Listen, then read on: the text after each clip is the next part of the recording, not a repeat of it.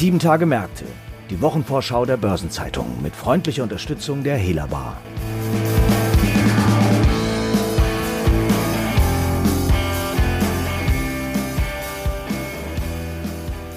Auch die anstehende Woche steht ganz im Zeichen der Quartalsberichte von Unternehmen, darunter auch viele DAX-Werte wie etwa E.ON und RWE oder auch Bayer und Deutsche Wohnen. Und die im MDAX gelistete Commerzbank wird ebenfalls viel Aufmerksamkeit auf sich ziehen. Dabei stehen hier nicht nur die Zahlen im Fokus, sondern auch die Restrukturierungsbemühungen. Mehr dazu erfahren Sie nun hier sowie im Finanzmarktkalender, der heute auf Seite 2 der Börsenzeitung erschienen ist.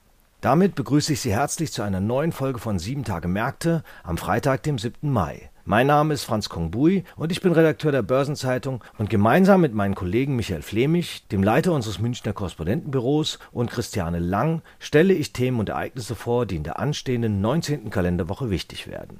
Lassen Sie uns beginnen mit der Allianz, die kommende Woche ebenso im Zentrum des Interesses stehen wird. Michael, sie ist ja ein Flaggschiff der deutschen Finanzindustrie. Der Versicherer ist global präsent und liefert hohe Gewinne. Auf der Hauptversammlung vor zwei Tagen haben die Aktionäre die Allianz sogar zum Ertragskönig im deutschen Aktienindex DAX ernannt. Damit bedanken sie sich dafür, dass auch im schwierigen Corona-Jahr die Dividende gehalten werden konnte.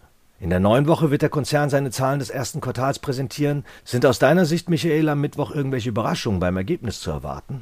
Das operative Ergebnis wird wahrscheinlich um mehr als ein Fünftel steigen. Das hört sich jetzt äh, für dich vielleicht erst einmal spektakulär an, aber letztlich wetzt die Allianz damit nur die Scharte aus, die die Pandemie im ersten Quartal 2020 in ihre Gewinn- und Verlustrechnung gerissen hat. Sie kehrt also, wenn du so willst, auf ihr altes Niveau zurück. Man könnte sagen, die Allianz liefert. Klar, das gefällt den Aktionären. Hier in München erinnert man sich immer noch an Paul Achleitner, der als Finanzvorstand nach der Finanzkrise das Motto für die Allianz geprägt hat. Boring is the new sexy.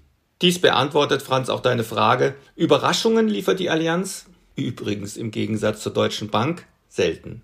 Diese Langeweile ist aber für den Kapitalmarkt sehr attraktiv, denn sie bedeutet, der Versicherer ist beständig und verlässlich. Es gab auf der Hauptversammlung aber auch Kritik, zum Beispiel für den jüngsten Zukauf in Polen. Da hat die Allianz immerhin 2,5 Milliarden Euro ausgegeben. Das stimmt. Ingo Speich von der Fondsgesellschaft Deka Investment hat dies als mahnendes Beispiel einer lockeren Akquisitionspolitik gebrandmarkt. Ich bin mir allerdings nicht ganz sicher, ob er recht hat. Denn die Allianz hat sich zwar ein Geschäft mit dem Schwerpunkt Lebensversicherung gekauft, Normalerweise scheuen die Münchner Akquisitionen in diesem Segment, weil es wegen der niedrigen Zinsen und weil man alte Garantieversprechen bedienen muss, nicht besonders attraktiv ist. Logische Sache eigentlich. Aber in Polen werden seit langem nur biometrische Produkte, das ist sowas wie Risikolebensversicherung oder Krankenversicherung, an die Kunden verkauft. Diese Produkte aber wollen alle Versicherer im Portfolio haben, sie bringen regelmäßig Cashflow. Außerdem darfst du nicht vergessen, es ist auch ein strategischer Kauf. So kann die Allianz dem Konkurrenten Generali in Osteuropa erstmals wieder ernsthaft Paroli bieten. Sonst hätte die Allianz nur noch die Rücklichter gesehen. Wie sieht es denn mit der Expansion in andere Regionen aus? Welche Möglichkeiten bestehen für die Allianz da? Nun, Vorstandsvorsitzender Oliver Bäter hat es auf der Hauptversammlung selbst gesagt. Asien und Amerika sind interessante Regionen. Klar, das strategische Kalkül liegt auf der Hand. Du musst dir nur die Gewinn- und Verlustrechnung anschauen der Allianz. Ein großer Teil ihres Gewinns kommt halt eben immer noch aus Europa. Würde man sich jetzt in Asien oder Amerika breit machen können, würde dies zu einer ausgewogeneren regionalen Verteilung führen. Wie stehen die Chancen? In China ist Allianzvorstand Sergio Balbinot ein, man kann schon sagen, Kunststück gelungen. Er hat nämlich eine Holding-Lizenz ergattert. Nun läuft der Vertrag des 62-jährigen Balbinot noch bis Ende 2022, aber die Allianz hat vorgesorgt. Mit Christopher Townsend hat der Aufsichtsrat Anfang diesen Jahres einen Vorstand eingestellt, der eine, man kann wirklich sagen, herausragende Asienerfahrung mitbringt. Die Allianz ist also auf jeden Fall auf Standby für den Fall, dass Peking den Markt wirklich öffnet. Und wie schaut es in den USA aus? Nun, das ist ein bisschen ein schwieriger Fall und zwar aus historischen Gründen. Es ist zwar der größte Sachversicherungsmarkt der Welt, die Allianz ist aber dort mit dem Kauf von Fireman's Fund schon einmal kräftig auf die Nase gefallen. Die Verluste aus diesem Geschäft machen dem Versicherer heute immer noch zu schaffen. Doch es kann keinen Zweifel geben, Bäte wäre liebend gerne jenseits des Atlantiks stärker präsent. Okay, hier wäre der Versicherer gerne besser aufgestellt. Wo siehst du denn noch Schwachstellen bei der Allianz?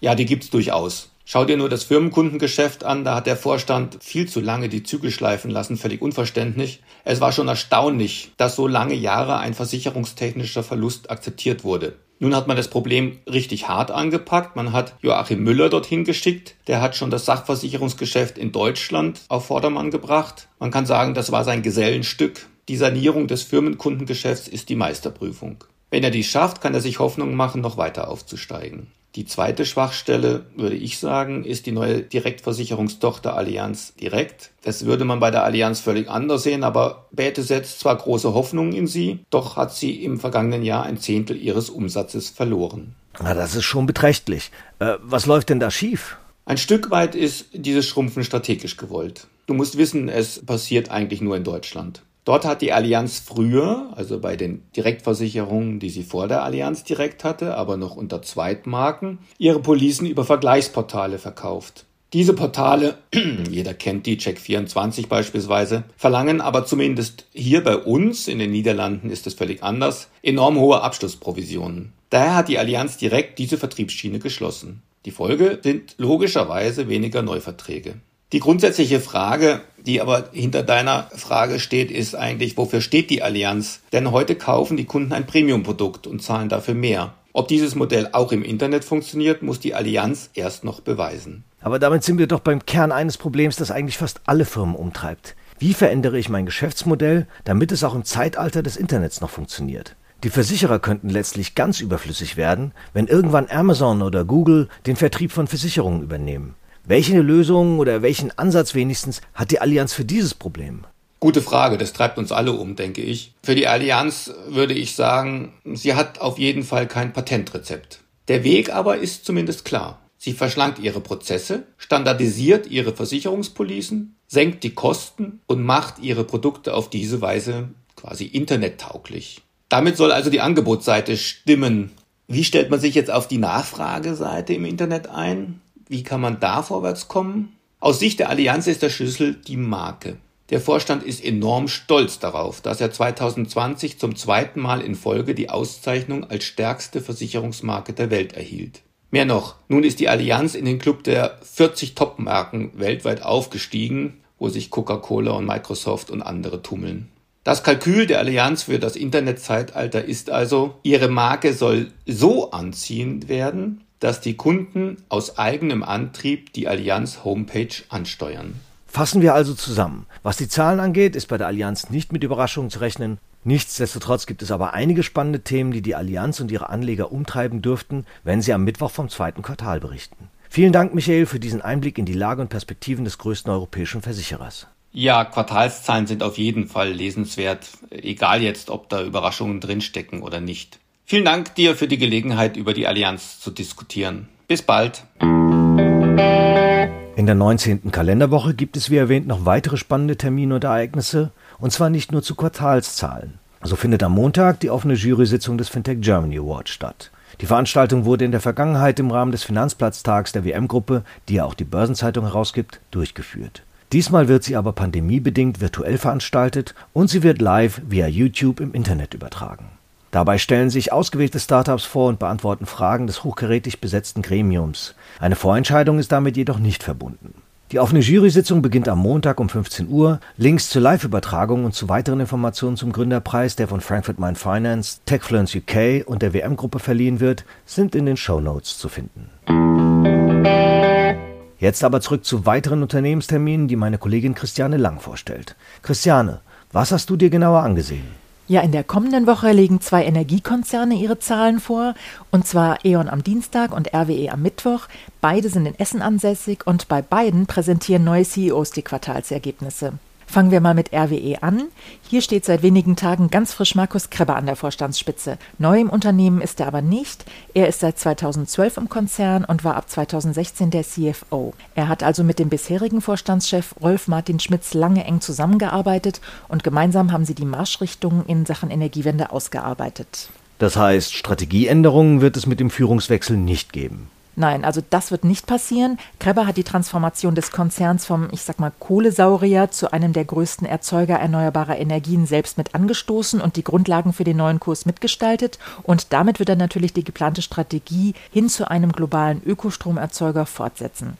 Das Ziel ist es ja, bis 2038 aus der Kohle auszusteigen und bis 2040 will RWE klimaneutral sein. Wie sieht es denn mit den erwarteten Ergebnissen aus? Also für das Gesamtjahr hatte RWE ja schon im März die Erwartungen gedämpft und rechnet mit einem Gewinnrückgang gegenüber dem Vorjahr. Hier liegen die prognostizierten Korridore allerdings sehr weit auseinander. Das heißt, es kann auch noch einiges passieren. Aber bei wichtigen Ertragskennziffern könnte es einen Einbruch um bis zu einem Drittel geben, hieß es zuletzt. Und was sind die Gründe für diesen prognostizierten Einbruch? Ja, zum einen spielt hier der unverhofft erfolgreiche Energiehandel im vierten Quartal 2020 eine Rolle. Das Trading-Ergebnis lag weit über den Erwartungen und mit so einem Ergebnis wird 2021 eben nicht mehr gerechnet. Und der zweite Grund liegt in den USA. Hier gab es im Februar einen heftigen Kälteeinbruch in Texas. Der hat RWE derart belastet, dass sich der Vorstand vor einigen Wochen zu einer Ad-Hoc-Meldung mit Gewinnwarnung gezwungen sah. Die Verluste aus Texas hatte Krabber im März auf gut 400 Millionen Euro beziffert. Ja, aber wie genau sind diese Verluste durch diesen Kälteeinbruch entstanden? Ja, die in Texas vollkommen unüblichen eisigen Temperaturen hatten zu mehrtägigen Stromausfällen geführt, weil Erdgasleitungen zugefroren waren, ein Kernkraftwerk und Kohlekraftwerke waren vom Netz gegangen und auch Solar- und Windkraftanlagen waren wegen Vereisungen und Netzproblemen außer Betrieb. Bei RWE waren die texanischen Windparks betroffen. Der Konzern hatte den Strom teilweise aber schon auf Termin verkauft und musste ihn dann zukaufen, um die Lieferverpflichtungen zu erfüllen. Und das natürlich zu sehr hohen Preisen. Dann kommen wir zu E.ON, dem zweiten Energieriesen aus Essen, an dem RWE ja übrigens mit 17 Prozent beteiligt ist, seit die Tochter Energy vor drei Jahren mit E.ON aufgeteilt wurde. Kommende Woche kommen also auch bei E.ON die Quartalszahlen und auch hier gab es vor kurzem einen Wechsel an der Vorstandsspitze und zwar von Johannes Theissen auf Leonhard Birnbaum. Und auch Birnbaum ist, wie der neue RWE-Chef Markus Krabber, schon lange im Konzern und seit acht Jahren im Vorstand. Also geht auch hier alles ohne Knirschen im Getriebe weiter. Genau. Und auch bei E.ON geht es ja um den großen strategischen Wandel. Birnbaum sieht enorme Wachstumschancen durch die Megatrends Nachhaltigkeit und Digitalisierung. Es müsse ja jetzt jedes zusätzliche Windrad und jede Ladesäule für Elektromobilität ans Verteilnetz angeschlossen werden, hatte er bei seiner Amtseinführung gesagt. Und für E.ON als größten Verteilnetzbetreiber Europas bietet das eben riesiges Potenzial. Was die Zahlen angeht, steht aber E.ON derzeit besser da als RWE. Das zeigt sich auch im Aktienkurs. Während die RWE-Titel leiden, steigen bei E.ON die Kurse wenn auch der Kursabstand für E.ON weiterhin natürlich sehr schmerzlich ist. Das stimmt, aber die Richtung zeigt es ja. Während RWE, wie gesagt, durch den Gewinneinbruch im Texas-Geschäft sehr belastet ist, sehen die Analysten bei E.ON für das erste Quartal gute Vorzeichen. Der Median der vom Datendienstleister Refinitiv erfassten Prognosen zum bereinigten operativen Ergebnis lag zuletzt bei gut 1,5 Milliarden Euro. Das wären 4,3 Prozent über dem Wert des Vorjahreszeitraums. Und eine Anhebung der Jahresprognose für das Konzernergebnis gilt als gar nicht so unwahrscheinlich. Ja, schon 2020 fiel ja besser aus als erwartet. Das ist richtig. Die Pandemie hat im vergangenen Jahr nicht unbedingt bleibende Spuren hinterlassen. Ein Großteil der Belastungen von 280 Millionen Euro, die geringer ausgefallen sind als im Sommer erwartet, kann in den nächsten zwei Jahren wieder aufgeholt werden, denn die Absatzrückgänge in den Neugeschäften können vollständig durch die Regulierung ausgeglichen werden. Und beim Abbau der hohen Verschuldung ist der Konzern schneller vorangekommen als geplant. Und noch ein positiver Aspekt für das laufende Jahr. E.ON will in dem heiß umkämpften britischen Markt 2021, also ein Jahr früher als geplant, zur Profitabilität zurückkehren. Überdies stehen noch einige andere wichtige Termine und Ereignisse in den kommenden sieben Tagen an, wie erwähnt, vornehmlich Zahlenvorlagen. Zudem finden auch einige Hauptversammlungen statt und es werden wieder wichtige Konjunkturindikatoren veröffentlicht. Eine Übersicht hierzu finden Sie heute im Finanzmarktkalender auf Seite 2 der Börsenzeitung und unter börsen-zeitung.de/slash Finanzmarktkalender. Daneben ist aber noch das folgende erwähnenswert. Am Montag bleibt die Börse in Russland feiertagsbedingt geschlossen. Am Dienstag wird das Ergebnis der vierteljährlichen Indexüberprüfung von MSCI bekannt gegeben und die OPEC veröffentlicht den Monatsbericht zum Ölmarkt. Zur Wochenmitte findet eine Pressekonferenz mit Bundesfinanzminister Olaf Scholz zur Steuerschätzung statt. Die Europäische Zentralbank hält eine Sitzung des Rats ab, bei der aber keine geldpolitischen Beschlüsse erwartet werden, und die Internationale Energieagentur publiziert ihren Monatsbericht vom Ölmarkt. Am Donnerstag legt das Bundeswirtschaftsministerium den Monatsbericht zur wirtschaftlichen Lage vor und feiertagsbedingt bleiben die Börsen in Dänemark, Finnland, Norwegen, Schweden, der Schweiz und Singapur geschlossen. Und zum Wochenabschluss legt die EZB das Protokoll der geldpolitischen Sitzung vom 22. April vor. In Dänemark ist die Börse weiterhin zu, Die Ratingagentur Fitch veröffentlicht das Ratingergebnis für Portugal, Moody's ihre Einstufung für Lettland und Standard Poor's die Ratings für Island und die Niederlande. Und ein paar runde Geburtstage stehen in der kommenden Woche ebenfalls an. So wird Helmut Lind, Vorstandschef der Sparda Bank München, 60 Jahre alt. Den 65. Geburtstag feiern Pirin Vinzenz, der ehemalige Chef der Raiffeisengruppe Schweiz, und Klaus-Jörg Mulfinger, ehemals Hellerbar-Vorstand.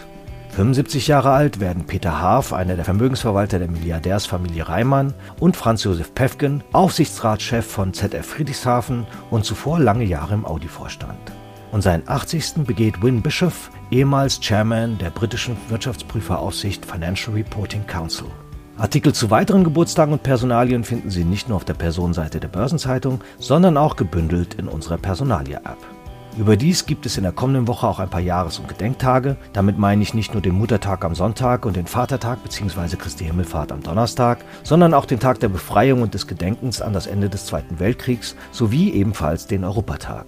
Vor 200 Jahren beendete übrigens der Friede von Frankfurt den Deutsch-Französischen Krieg. Vor 100 Jahren wurden die deutsche Widerstandskämpferin Sophie Scholl und der Künstler Josef Beuys geboren. Zuletzt noch ein paar Hinweise in eigener Sache. In der morgigen Ausgabe finden Sie wie jeden Samstag die Spezialthema Recht und Kapitalmarkt. Darin äußern sich Anwälte der Kanzlei Clifford Chance zum Urteil des Bundesverfassungsgerichts zum Klimaschutzgesetz und sie zeigen auf, welche Konsequenzen dies für Wirtschaft und Unternehmen hat. Zudem erscheint die Sonnabendausgabe mit einer Sonderbeilage zur Sparkassenfinanzgruppe. Am Dienstag gibt es eine neue Ausgabe von Rules and Regulations, dem Regulierungsnewsletter der Börsenzeitung in deutscher und englischer Sprache. Und am Mittwoch erscheint die Börsenzeitung mit einer Verlagsbeilage zum Thema Mittelstandsfinanzierung. Überdies kommt an dem Tag eine neue Folge von Hashtag Volatility, der Anlagepodcast von Börsenzeitung und QC Partners. Und damit sind wir am Ende dieser Episode angelangt. Redaktionsschluss für diese Ausgabe war Donnerstag, 6. Mai, 18 Uhr. Eine Gesamtübersicht über Konjunktur- und Unternehmenstermine finden Sie unter börsen-zeitung.de. Alle genannten Links und weitere Informationen sind in den Show Notes zu dieser Folge aufgeführt.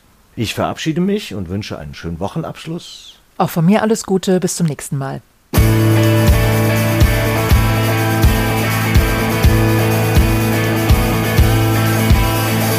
Das war Sieben Tage Märkte, die Wochenvorschau der Börsenzeitung mit freundlicher Unterstützung der Hela Bar.